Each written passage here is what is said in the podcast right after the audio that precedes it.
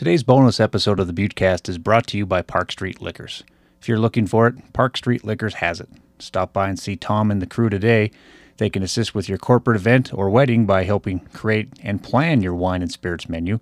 They can also point you to the finest whiskeys, regional spirits, or the latest RTDs. Park Street Liquors. Call 406 782 6278 or stop by at 133 West Park Street. Make your story legendary. Now, let's get this thing started. Proud to be from Butte, America, USA. Welcome to the Butte Cast with Bill Foley. It's a podcast about the greatest city in the world, Butte, America. Amen. Let's meet the people and characters who make Butte the richest hill on earth. Now, here's my dad, Bill Foley. Proud to be from Butte, America, USA.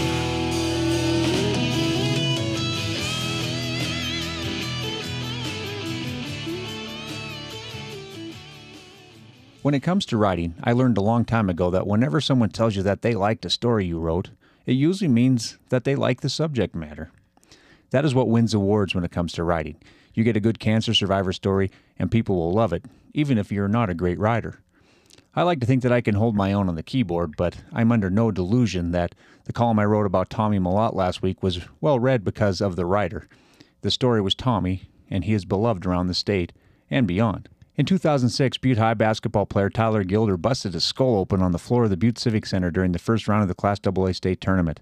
He was undercut by a cheap shot, and his season was over. And yes, it was a cheap shot. The Great Falls High player might not have meant to crack Tyler's skull, but he was trying to take him down hard because Tyler was a problem for the Bison. I wrote about Tyler and his recovery, and I won first place in the Montana Newspapers Association Better Newspapers Awards. I joked that if Tyler would have died, I would have won a Pulitzer. Luckily, that never happened. I would have been a lot happier just writing about Butte High State Championship, which they would have won without the cheap shot, and never have a plaque that is in a box somewhere in my basement. The point is, the subject is the key. Last week's subject drove a ton of people to buttecast.com and it helped bring some eyes and ears to the website and podcast. I'd say that Tommy gets an assist, but it is so much more than an assist. That is what today's column is all about. It is about growing an audience for the podcast and website, and that story definitely opened some eyes. Still, I could use some help. So please tell your friends and family about the website and podcast. And please show those electronically challenged people in your lives, and we all have them, how to download the Apple Podcast and Spotify app so they too can listen to the Buttecast. I really would appreciate that. Now, here's this week's column. You can read it for yourself at buttecast.com. Proud to be from Butte, America, USA.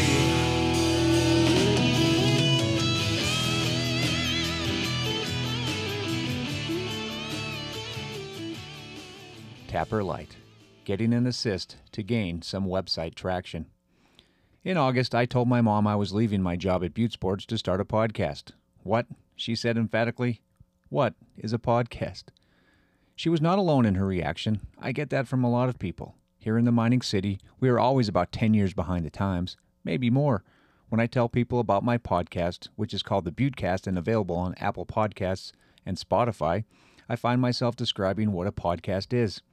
Getting the word out that I have a podcast is difficult when so many people do not know what I am talking about. Sure, anyone under the age of 40 knows, but I am aiming at all ages. The dilemma was similar to a decade earlier when I left my job at the Montana Standard to write for a website. People would come up to me at Butte High, Butte Central, and Montana Tech games and ask me what I was doing there with a camera. When I told them I was writing for Butte Sports, they would tell me that they have never been on the internet. Tudo Stagnoli always accused me of having a camera without film.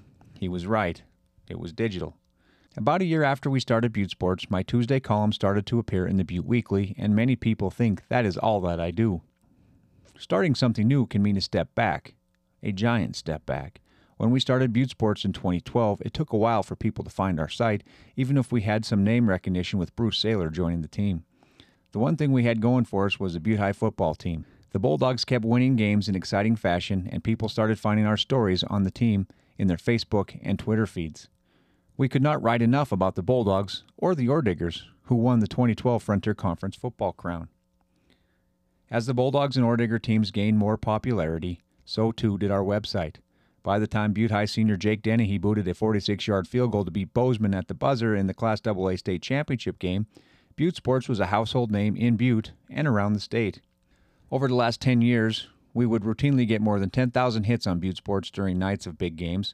We got a lot more than that the night Dougie Peoples sank the shot to lift the Maroons to the Class A state title in March. Starting over with the Buttecast and Buttecast.com meant a step back in exposure, and this time I did not have a state champion football team to talk or write about, at least not yet. Enter Thomas William Mellott. Most people call him Tommy, or better yet, Touchdown Tommy, and he is the pride and joy of Butte, America. Last week's column was about Tommy's incredible interview after he helped lead the Montana State Bobcats to a lopsided win over the Montana Grizzlies.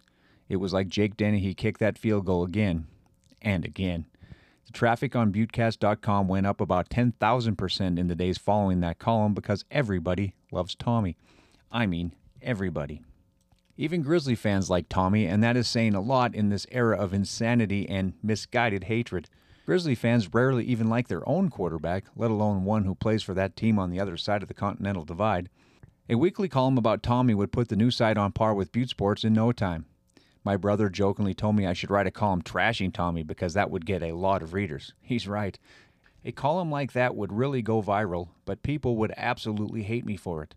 According to his movie Private Parts, the average hater of Howard Stern listened more than the average fan. Negativity sells, and being a jerk can be lucrative. Of course, there is no possible way to trash Tommy Mellott. He is everything they pretended Brett Favre to be in the movie There's Something About Mary.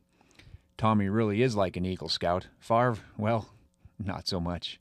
So, you will not be seeing or hearing any trashing of the Mining City legend on my website and podcast. Instead, I will just try to let the great conversations with some interesting people and characters of the mining city speak for themselves.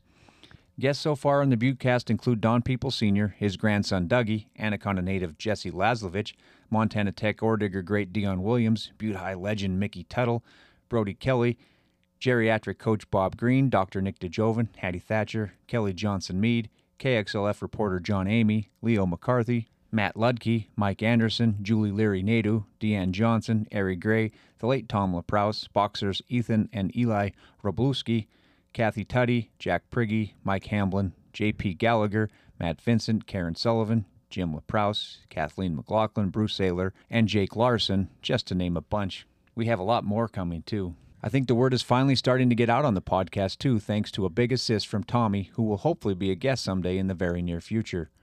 The other night, I got a sense that word is getting out when some of my son's knucklehead friends decided to prank call me. One thing I learned is that my son needs to find some smarter friends. They called me from a number that came up on the caller ID. When they called back, it said no caller ID.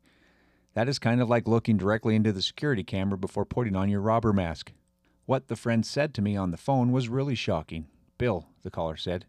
Yeah, who's this? I responded. After a brief pause, the caller said, Bleep you and your bleepy podcast. I have to admit I was completely blown away by the comments. I was in shock. Can you believe it? Those kids know that I have a podcast.